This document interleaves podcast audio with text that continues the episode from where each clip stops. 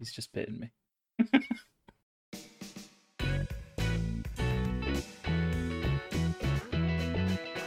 Good evening and welcome to a special Tiny Plastic People podcast, the podcast of tinyplasticpeople.com.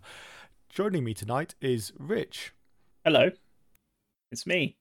and I'm Drew. Um, I thought we'd uh, have a quick get together and uh, Rich can give us his uh, his hottest takes, or maybe rapidly cooling takes on Salute 50. Was it 50 years of Salute? It was 50. Yeah. That seems like a long time for a uh, an anything to be running. So Salute is, am I right in saying it's the biggest wargaming convention in the UK? I think absolutely in the UK. Yeah, I think possibly in Europe as well. Okay, Um, so it is bigger than I realised then. It's it's a, it is currently at the Excel Centre in uh, London, which is a big exhibition centre, and I think including their sort of queuing space, it takes up like three of the big halls there. So Yeah, uh, I was about to ask whether it compares to like a Warhammer Fest or how it compares to a Warhammer Fest, but Warhammer Fest is one big hall and a kind of smaller spaces around it. So yeah, okay, it is significantly bigger. Yeah. I'd say if you remember the Warhammer Fest from the Ricoh a couple of years ago, then um, the whole of Salute with traders and games in, I reckon is probably as big as the main hall from that Warhammer Fest, if not bigger. hmm It's a few years now since we went to that, but Yeah. Yeah. Uh, I mean, it is only a single day event, which I suppose limits it in. uh, You know, that's what a lot of the US cons are.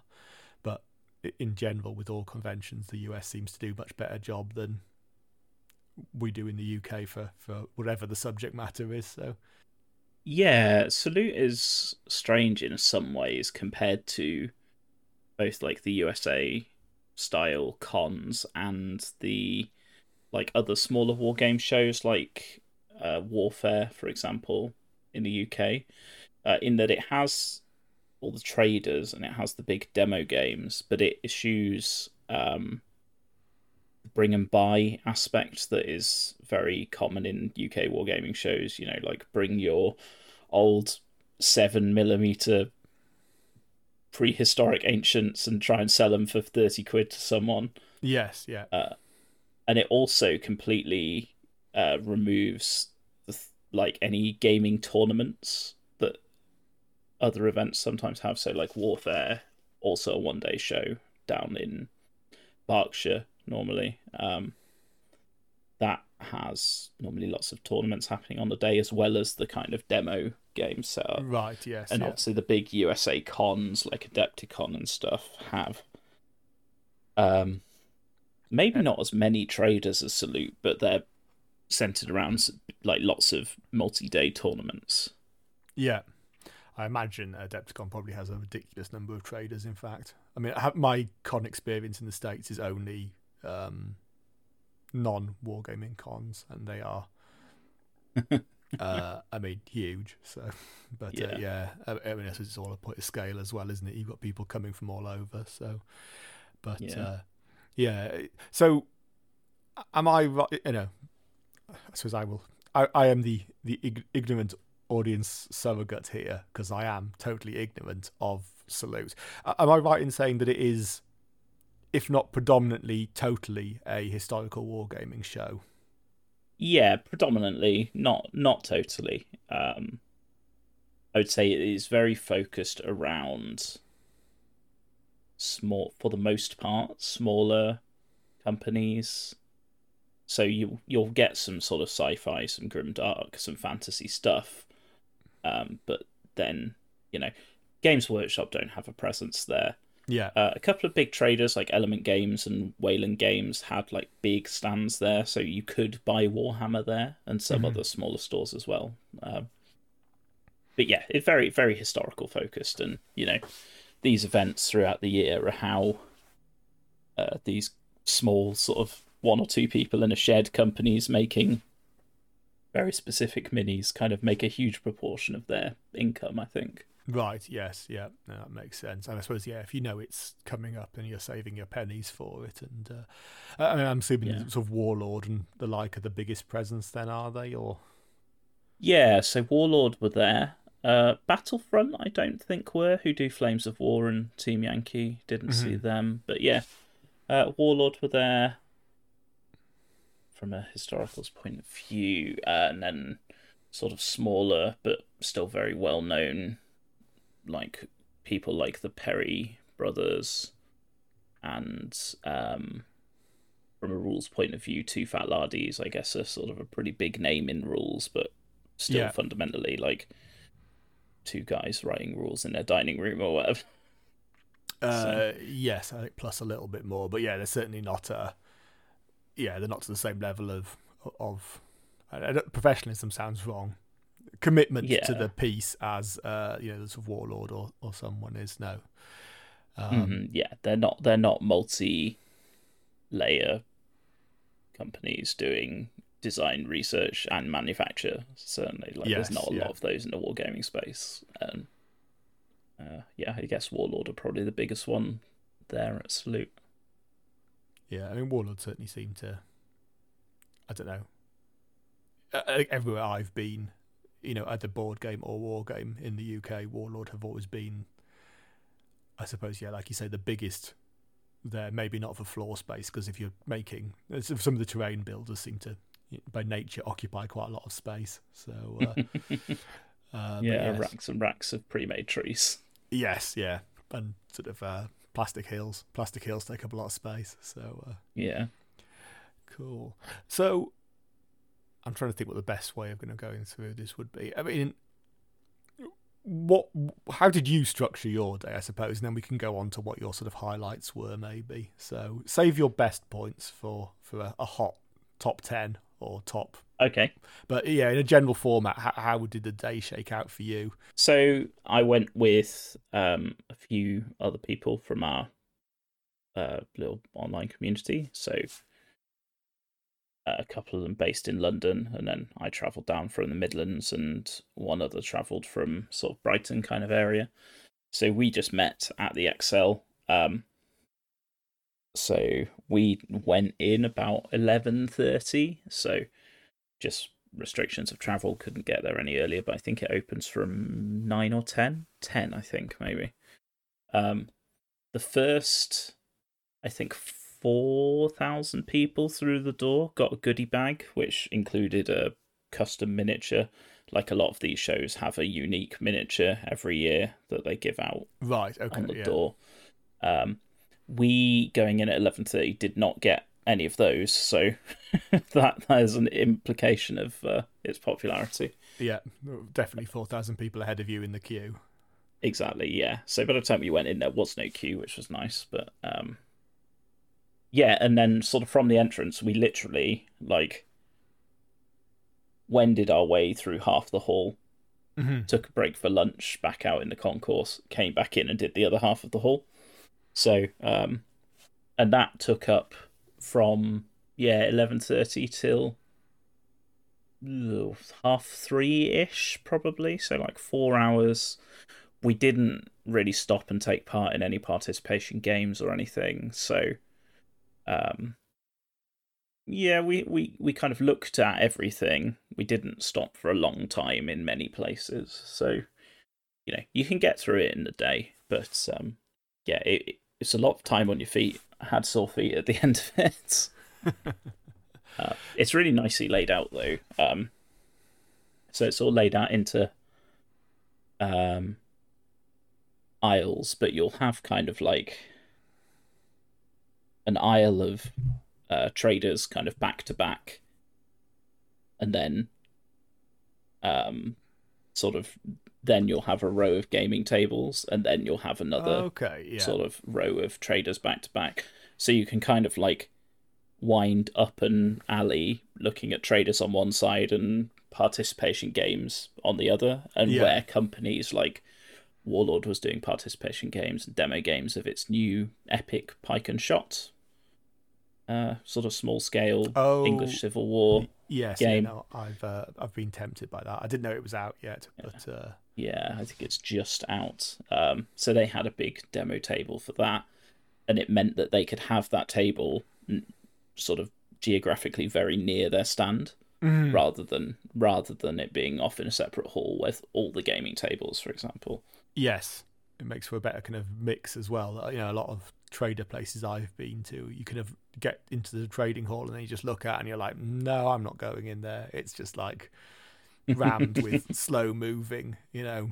Yeah, for the most part, it was really well spaced out as well. So very rarely did we find ourselves sort of stuck in a traffic jam, other than occasionally if we were trying to look at a popular stall. Mhm. So yeah, it was really nicely spaced. I have I've never been to Salute before, so I don't know if that is a post-COVID spacing out or if it's always been like this. Yeah. Um, in the the program they gave out, there was some really good um like articles on the history of Salute Mhm. of its 50, 50 instances and sort of like I think the first time it was in like a pub then the various places it's been since and how it's expanded Yeah. uh, it's really interesting just as an aside um, So the was one of the questions I was going to ask actually, but you, you have answered that there was a partic- pa- participation games, Uh, and was that a sort of decent number there then, or was it were they the rare? I mean, this is the thing I'm trying to envisage the hall and, and what's filling the space up. So obviously traders are X percentage. Yeah so the whole hall was laid out like that and all of the sp- barring maybe like one or two spaces like all of the space was full Mhm. So um there were a good number of uh things like say there were probably roughly like a hundred traders and fifty gaming tables, I'd say, something like that. but a goodly number full- then. Yeah. Yeah. The full lists are online of who was there and what was there. Um yeah, I and I say participation games, like some of them were demos and take part things. Some of them were like participation things for systems that clubs had dreamt up themselves. Okay. Yes. Yeah. Some of them were uh, the things you always get these shows where it's like spectacle games where maybe someone might have laid out uh, like Battle of Agincourt or uh, an Allied offensive on a particular German held town in World War II France or yeah. something like that, and it'll all be laid out, and then you sort of walk past it a couple of times in the day, and you kind of never see anyone measuring anyone anything with a tape measure or rolling a dice. like it's kind of just like almost like a big diorama. So, uh, yeah, people aren't necessarily there to play like a game. Like Yeah. I expect these are the kind of games that people play on their club nights occasionally they'll organize to have this big campaign game Mhm. they're not necessarily trying to achieve the same thing in that day at Salute, but Yeah. they are showing off their capabilities and nice board and terrain they've made and the nice models. So, Yes. Yeah. No, that makes sense. It's certainly and some yeah, people absolutely are actually playing the games as well. Mhm. So, Yeah, that's what I'd wondered because I, I have very limited wargaming show experience, but certainly the. I was going to say one singular. I think it is probably no, no. Uh, mm, yeah, one, one, one singular. Let's say I've been to. if if I wasn't doing participation games, I would probably have finished very quickly going round. But it sounds like you made a, a full day of it, so. Perhaps on Yeah, on yeah. that note, move on then to what would be your top insert number here things that you saw or did ooh, that's actually really, really difficult. Uh, although I've never been to Salute before, I have been to uh, aforementioned Warfare a couple of times, and like Drew, I know you've been to. uh, We talked on the pod about your visit to Vapnartak in York Uh, as well. you're Like, braver than me by saying it i just call it the Well, york war games sit show because who knows if I got it right? um, so there are there's some like highlights that I always looked forward to in terms of like traders I know will probably be there Mhm.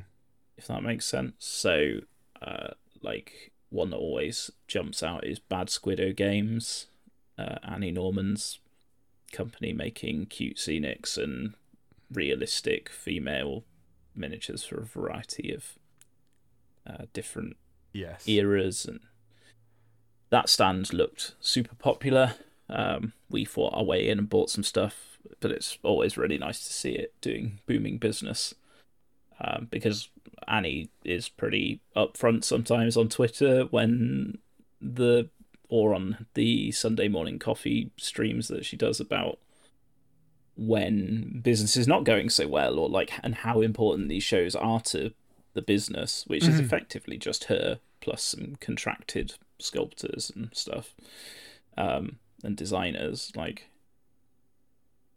so yeah it's really nice to see that store and like be able to grab stuff in person and see it really busy. Um so that Yes, one's that one's yeah. always a highlight.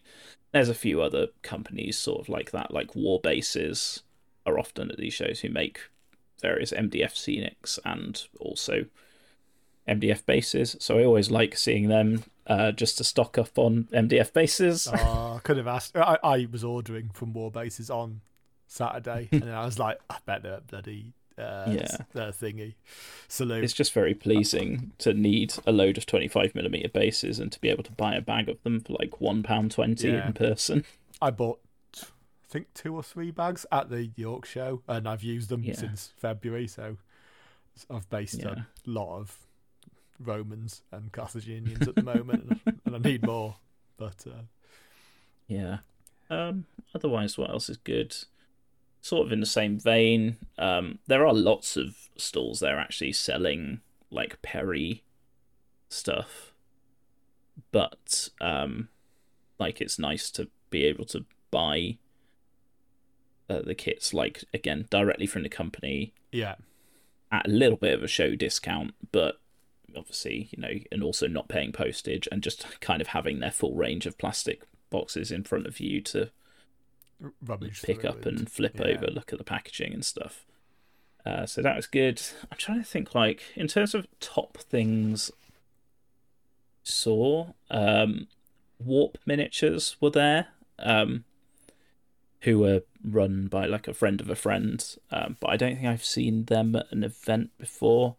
They were make at the York thing, but I only found that out were second York. hand because I didn't see them there. So so they make minis for a game called Arcworlde, uh, and lots of them are like super cute, slightly sort of Grimm's fairy tales kind of vibe to some of it, I guess, sort of like cute but kind picture- of kind dark a pitch- fantasy. picture book look maybe is what I Yeah. would call them. They're sort of So I've got something on my desk here. So I've been printing some of their STLs actually and painting them. So I've got like a horrible fish man and some little I swarms of have an STL for that horrible fish man, and I haven't printed it yet. So It's a cool model. Um, I think he's called the Dark King or something. anyway, fish man. Um, yeah, they were there with like all their minis in person, and all of the the person who designs and runs the company. I think the company, again, with some sort of help from others occasionally, is basically one person doing all of the sculpting, and then their dad doing all of the casting. right. and Oh yeah, they, they do pers- cast as well, don't they? yeah, Yes, the person who does the sculpting also like paints all of the models beautifully for the store. Mhm. So it's not just one of these places where it's photos of like some metal in a plastic bag. like Yeah. all of their models and their box art and stuff have really nicely painted models.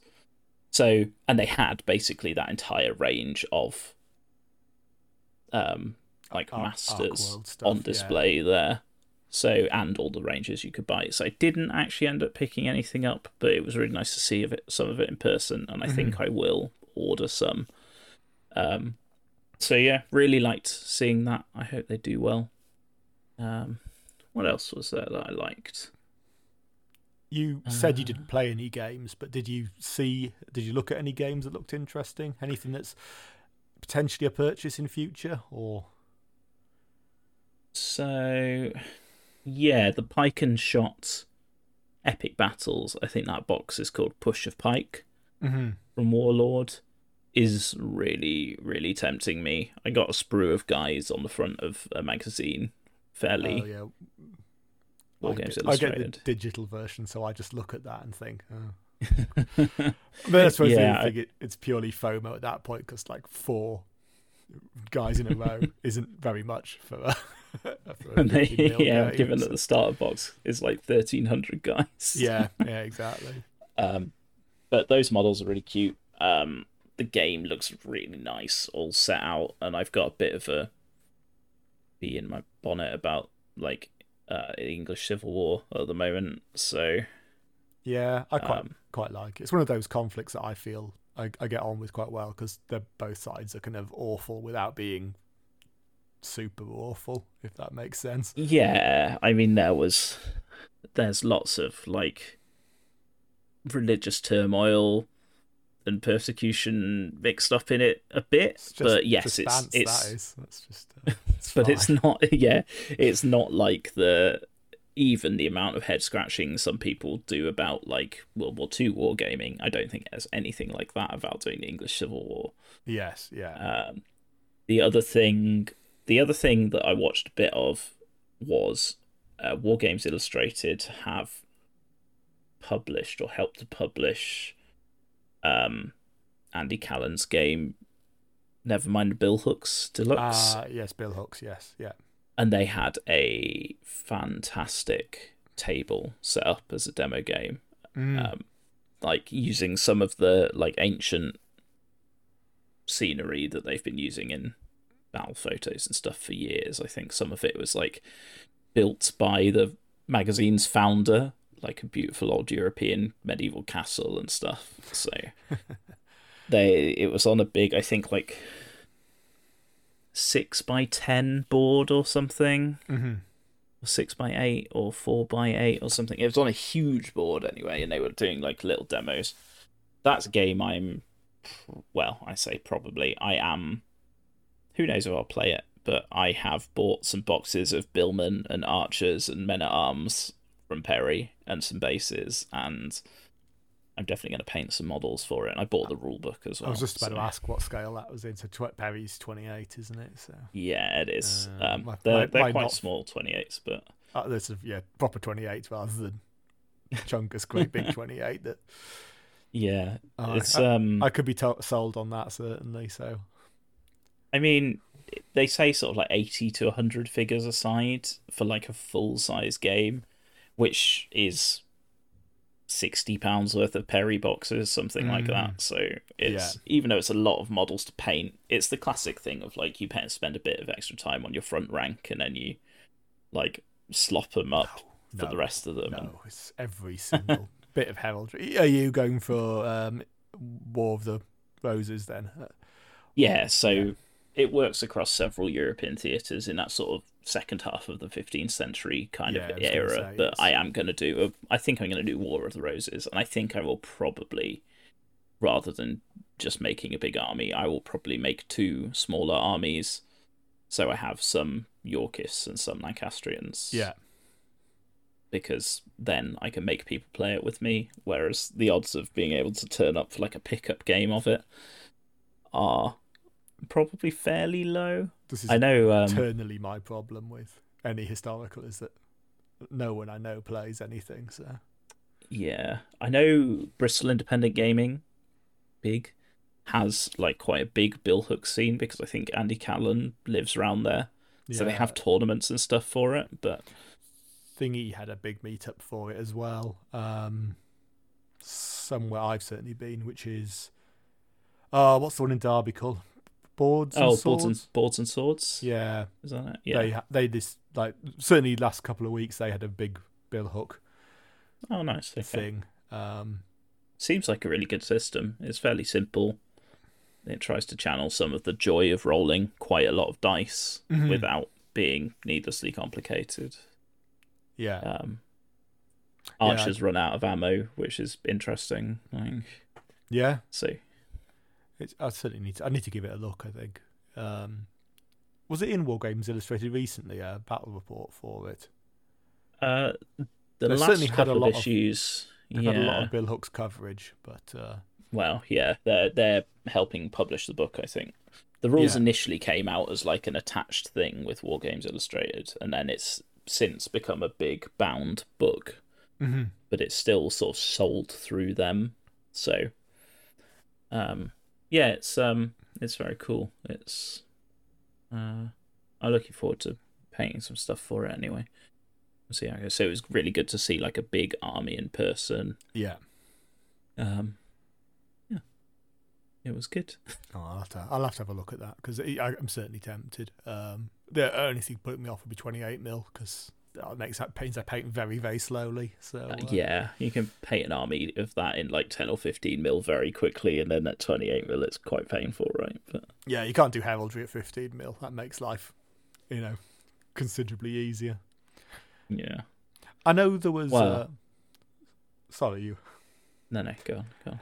I was gonna say, um, I know there was uh, some talks at Salute. Did you see any of those? By the sounds of it, you didn't. Um, No, we didn't sort of take the chance to sit down, but I did think it was interesting that they were setting up some panels for like uh, women in wargaming and hobby heroes. Like um, Duncan Rhodes was there, and Mhm. I think Pete Chris Peach might have been on that panel as well. Um, yeah, so it's interesting to see that they were running some of those because I don't know if that's something they've done a lot of in the past. Um, I will note that um, there was some stuff going around the internet yesterday of, uh, you know, they did this women in wargaming panel, but also multiple women apparently when submitting their entries to the painting competition got incredibly patronized and in one case when receiving them back guy like refused to give them their commended entry card because he wouldn't believe that they had done it oh, So- I mean that's that sounds excellent. This is why I stay on the internet so I can remain That does- ducked or sound like some incredibly backwards sexism from a person working on the painting competition Yeah. stand, not like necessarily ingrained in the structure of salute. But you know, I saw that. I feel like we're talking about that panel existing. It's you, worth you calling that I feel out. like if you're a volunteer at a convention, there should be a some level of staff briefing, which is Hmm. please don't be sexist. I mean, Yes. there's, there's there's sexist. the minimum, there's, really. there's like a yeah, there's like a not giving someone their models back is an impressive level. I mean, I, I'd only heard well. I think I think he brought the model back without the award.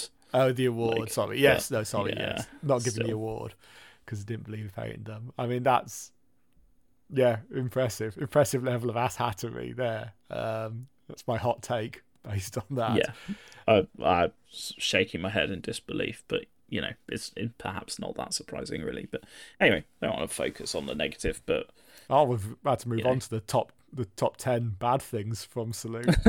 top ten worst things about salute. if nothing else, that's what you know. We number need, we- six. we need the stinger for the pod title to be like, I went to Salute and I was dot dot dot. I went to salute, and all I got was this lousy bill from my credit card company. Yeah, I mean we're moving on to rating the food situation next as well. So you know the other popular popular thing to go after. well, yeah, the nice thing about XL is XL is basically a very, very, very long corridor with like oh I don't know six or seven halls off of each side of it. Yeah, and then like interspersed throughout there's loads of cafes and restaurants and uh like various different takeaway food options. And the nice thing is if you're willing to just like walk for three or four minutes to an end where like the halls are closed yeah, then you like don't need to worry about it like it's it's chill and there's hardly any queue so right. Yes, yeah, that makes uh, makes sense. Um, I, I mean, I'm almost certainly not going to go to Salute because it's a million miles away from where I exist. Yeah, it's like 300 miles from you. so- yes, and I could get a very expensive train, I suppose, but then it's still in London, and I don't know how to find my way around London anyway. Um, so, on, on the theory that I, I was going to go to Salute, um, and and you know, maybe our listeners will. What advice would you give to someone going to salute? And, and I'm aware that you went with people, which always makes everything easier because you can just entertain yourselves at the worst, you know, if you've got friends there. But yeah, yeah. What would you go on your own? Uh, would you go again? And also, yeah, what advice would you give to someone who was thinking about going to salute or a similar I, I, show? Def- I'd definitely go again. Uh, I mean, it was twelve pounds to get in, which is pretty pretty reasonable. Most of these other shows will probably be like five to ten. So the fact that the big one in London is only twelve is quite nice. Uh, obviously, there's cost involved in getting there, but that's true of going anywhere. Um, in terms of other advice, I think I would go by myself personally, but I'm like someone who's quite happy just wandering around and looking at stuff by myself and chatting to people. Yeah.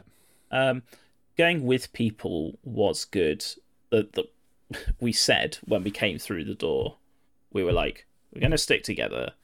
But basically, if anyone wants to look at anything, then we'll, we'll just stop. Like, we'll all look at it, kind of thing. Not mm-hmm. necessarily mm-hmm. like we'll all pretend to be super interested, but um, there was no like assumption that we were just, you know, walking a set route and then would occasionally have to go like, "Oh, could we stop, please?" It was just like, "Well, meander. So if you're clearly interested in something, just go look at it, and it's on everyone else to realize, not wander off without you." Yes, yeah. Um, I think that worked really well as a good way of doing it. I'd say if you could give it the whole day, so I think the whole day is like ten till five. Just so you could maybe take part in a game, or a bit of a couple of games is more likely, I guess. Mm-hmm. Yes, yeah. Or maybe like watch one of the talks without feeling like you're pressed for time. That's good. Um, the halls are air conditioned, but even in April, I found it really muggy and like hot inside. So just take water and like a snack or two. Yeah. Um, and don't don't wear a million layers.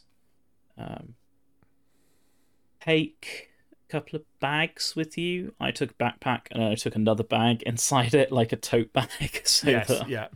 didn't have to accept loads of carrier bags from people. Um, and yeah, like it just made it a bit easier for sort of organizing everything. But I, oh, truly, honestly, like I think the most important thing is just like engage willingly with it. So like if you stop and look at a table and then someone who is running that table, be it a table of products or a table like yes, of a game, yeah. engages you, like just be earnest and excited about what they want to talk to you about, and you know. you might go like, "I'm sorry, I'm not particularly interested in the Macedonian Wars," but they might still have something interesting to tell you. And yes, yeah. Like you're not obliged to give everyone half an hour of your time, but like it's fun. It's interesting to see these niche, smaller products and actually like spend some time learning about them. Don't go just to go to the Wayland Games and Element Games stores. Mm-hmm. Like it's great if you also happen to want to grab something from one of those, sure, but yeah. like you're spending more on getting in than you spend on the postage from ordering from both of those websites. So yes, that's true yeah, I suppose the thing I'd like to, I don't know, not not discuss, uh, but you know, it's like there, there was obviously an idea. It, it's certainly in my head, and I imagine a lot of people's head, that there is this kind of uh, historicals wargamer who is this retired man in an anorak, and you know, the, the further away you you move from that, the the the you know the less I don't want to say less welcome you are, but the, maybe the more concerns you might have. Um, hmm, yeah, I mean, there's definitely I, some stigma. Yes, but you know, and obviously, if there are stories going around the internet which are saying, "Oh, there was this bad experience I had," uh, I mean, it would be good to see if Salute as a body addresses that, but it does sound like that isn't the the you know the the rule, as it were. It's the exception rather than the rule for people there, and that you can go as a a non retired man. well, I was there. I'm not retired. I am almost every other stereotype. But, uh, um, yeah, I people's individual experiences are their experiences and they're valid and should be addressed and taken seriously. But I do think broadly historical gaming is much more welcoming than it appears from the outside. Um, I mean, like, Goonhammer put up a piece this week, as of recording, about sort of pretty firmly setting out their stalls. They've got some really passionate historical wargamers on staff. Yeah, I know. Staff, inverted know commas. What, uh, what caused that piece, yes. The Yeah, Going back to War Games Illustrated. that was a response to John Stallard saying something very backwards in a War Games Illustrated interview. Not only backwards, but kind of nonsensical. It was complaining about woke culture, and then his description of woke culture was journalists. So, Famously I mean- woke.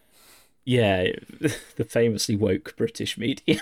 yes. um, so, we don't I mean- need to get into all that, but There is one thing I would, would like to say with that, though, which is that was wasn't covered with the Goonhammer article. Was that Rick Priestley was also saying things in that interview that were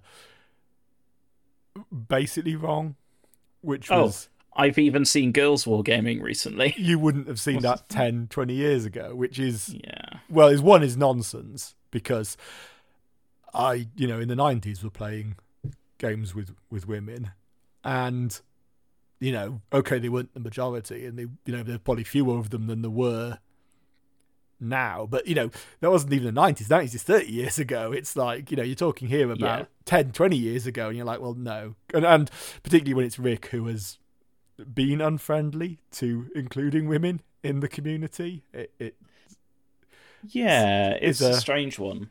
a weird way to not- cut that uh, particular cake. Yeah. Um, but yes, I think it's important is that we do. Yeah, these spaces obviously should be seeing more diversity. I mean, like I said, the, at the York War Game Show, I felt like I was adding diversity, which isn't a good sign. I would have said actually the the crowd at Salute was pretty diverse from a gender perspective. I would have said it was still pretty white, but um, yes. Yeah. I- there were um, lots of femme presenting people there, so that's good. I mean. The classic wargamer joke would be to go like, "Oh, dragging your partner to salute for a day out," but there were lots of people who seemed to be engaging earnestly in things and enjoying it for themselves. So, yes. Yeah. um, like yeah, like wargaming in all its guise is a lot of thing that couples do together and enjoy together, or you know, like anyone enjoys regardless of gender or anything else. So it is open. I think that just like going back to that War Games Illustrated interview, they said themselves at the start of that interview. I interview. It was basically they got those four people. Um, it was Rick Priestley, John Stallard, Andy Callan, previously mentioned, and is it Pete Brown? I want to say, who's a big War Games Illustrated contributor, and they basically took the four of them to the pub and plied them with beer and got them to talk to each other and wrote down what they said. So no one was asking particularly incisive questions. The War Games Illustrated person was occasionally like giving prompts.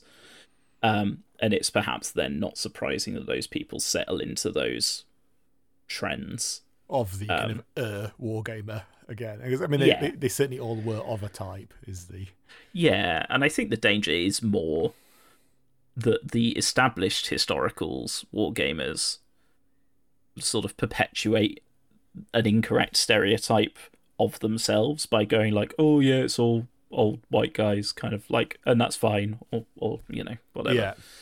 Um, and it's it's not, and like it seems like the club you're part of has been trying to do some stuff to promote diversity really recently, and um, because Yes. we've chatted about that a little bit, and or at least expressed an interest in doing so. Yeah, I mean, I think Um, that's it's interesting because to I, I have been to an event recently, and I will not name names because there's no it doesn't benefit anyone to do so. But I went to an event recently that was very much the other end of the scale, Mm, yeah, so and there was conversations that I wasn't part of, but things you half hear, and you're like, oh, oh I see. Mm. That's a apropos of nothing Yeah. conversation you guys are having. So, yeah, it, it is obviously a problem still, and you know, it, these people have obviously. Uh, like I say, I, I am not on the internet, so I don't know what's being talked about. But you know, th- these are obviously fairly, to my mind, serious things that should be resolved by a, a body organising whatever these events are and things. So Yes, I like. I hope so. I hope that South London Warlords pass comment on it. It wouldn't surprise me if they don't, but I'll I'll hold out hope. They don't seem like an organisation that does a huge amount of social media at all. So, you know, maybe they'll maybe even if they're they are internally disappointed to hear it, there nothing will come of it. Who knows? But yeah, I mean, Um, even if you're looking at it in a very mercenary way, that it's like at the end of the day, you're running a show. You want foot. You know, you want bums on seats. You want people coming in the door to buy from your traders, and if you're excluding half the population, Well, yeah, exactly. Um, I mean, there's wrong uns in all walks of life. I would say broadly, the show itself, I wouldn't feel worried going in. And again, I say this as someone who, in almost all regards, is not a minority. So it's easy for me to say, "Oh yeah, it's Yeah. really safe and welcoming." It did genuinely seem like there was a good mix of people there, and that people on stalls, etc., were and games were engaging earnestly with people Yes. as historical gamers or potentially historical gamers. I think that's the most meaningful thing that we can say as people who can't have that kind of experience is that, you know, it's not saying that oh it felt safe to me because that's meaningless. Not meaningless, but Yeah. you know what I mean.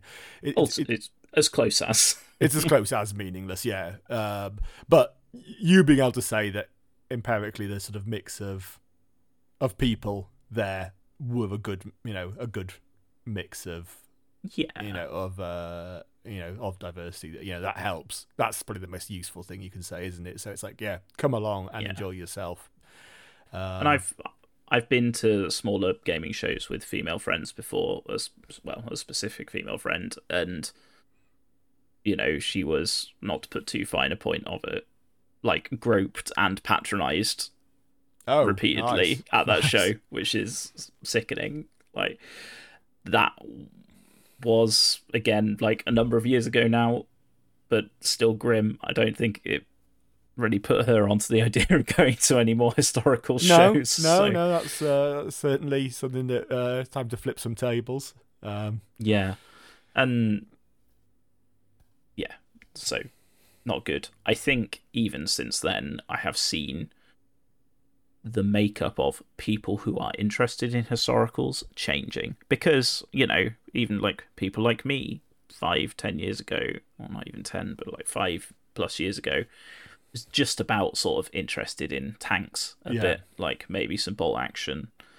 And now seeing a lot of my generation sort of being way more interested in history and historicals. And i think there's this kind of like millennials downwards are ending up in this position in their 30s and 40s where previous generations may have already been like really settled into a routine and like lots of us don't own houses yet aren't you know married or settled Mhm. down with partner or partners so i think the overlap of being like a fun for want of a better word woke person but still being interested in historicals i think that pool of people is getting a lot wider yes yeah and no one is trying to delete the Nazis from World War Two. Just needs to be said. Yes. No, it's uh yeah, I, I- think it's it's an interesting thing. I I mean, it's probably a, a conversation entirely in itself, isn't it? So, uh, well, yeah, I mean, we've already gone 45 minutes, and probably 15 minutes of this podcast about Salute has been about woke wargaming. Yes. well, yeah, I mean, yes. I mean, it's difficult because, you know, like I say, whenever you talk about historicals, there is a certain way that it's you can- irrelevant. you well yeah it's relevant and that your way you kind of you can imagine things and it's like obviously some of that is um is you know is yeah is true it's like it's never not going to be true but it's yeah how we meaningfully address it as a as a community and i, I you know i certainly wouldn't call myself as a primarily historical war gamer but i'm very historical curious and uh Yeah. i mean so- I'd, I'd probably be a lot more historical if i could find any beggar to play with so uh it's uh well, you shouldn't live so far away. i know that's the pro- inherent problem of living in the fucking middle of nowhere so uh Yeah. Um. Anyway, yes. Well, probably as you say, we've been talking for forty-five minutes. It was supposed to be a bit of a short one. Let's not try and do a three-hour pod on our own. So I will uh, s- salute you, Rich, for coming on to join Aye, aye, me. Captain. And uh, yes, well, wish you uh, yeah, wish you all the best. You're on to uh, Warhammer Fest this weekend, aren't you? So uh, yeah, maybe we'll have a, a pod about Warhammer Fest as well. We'll see. I might have my vocal cords might have run out by yeah, as I was going to say, just uh, you can't just be our reporter on the scene of every wargaming event. I can and I will. Okay, we're live streaming it in future, and you can you can make Oh, reaction God. noises to the GW reveals and and the like. The honest plastic person. The honest plastic, the most honest plastic person. Except if we go historical enough, we'll have to rebrand to the pewter and metal person. so Tiny pewter people. tiny pewter Okay. people. Oh yeah, we'd have to change. It. We just keep it as an acronym. Excellent, good work. Yeah. Super. Excellent. Well, yeah, okay. Thank you very much, and thank you to everyone for joining us. Um, Thanks for tuning in. Rich, do you have anything you want to plug? Instagrams or other podcasts you might be involved in? Um, yeah, we'll keep it quick. You can find me on Twitter at Rich Nutter. I think that's right. Um, I post things there, models and such. Also, listen to other podcasts on the TPP feed, including three and two, the Match Play Age of Sigmar podcast that I do with Matthew and Laura. It's good if you like AOS. It's good. I like it. I like learning you about. AOS, Any- even though I plan to never use the information I gather from it. But it's it's still interesting. Sometimes it's nice to just become an armchair expert in something via the medium of podcasts, right? Yeah. I mean, I, um, I wouldn't go to even imply expert, but you make words that sound interesting, so that that's good. Um, Good. and you can find me at Drew underscore Paints on Instagram, where I at the moment am posting quite a lot of historical stuff. Um, Nice. I don't think I have anything else that I need to discuss. Uh, no, no, I don't think No. so. Um, if you have any questions, TinyPlasticPeople.com. yes, go and there. If you want to contact us, you can contact us at the tinyplasticpeople at gmail.com. Do it. That is right, isn't it? Yes. Yep, that's Yeah. right. Excellent. Okay, well, thank you very much, Rich. Thank you, Drew. Thank you very much, everyone, for listening, and uh, say good night. Goodbye. night.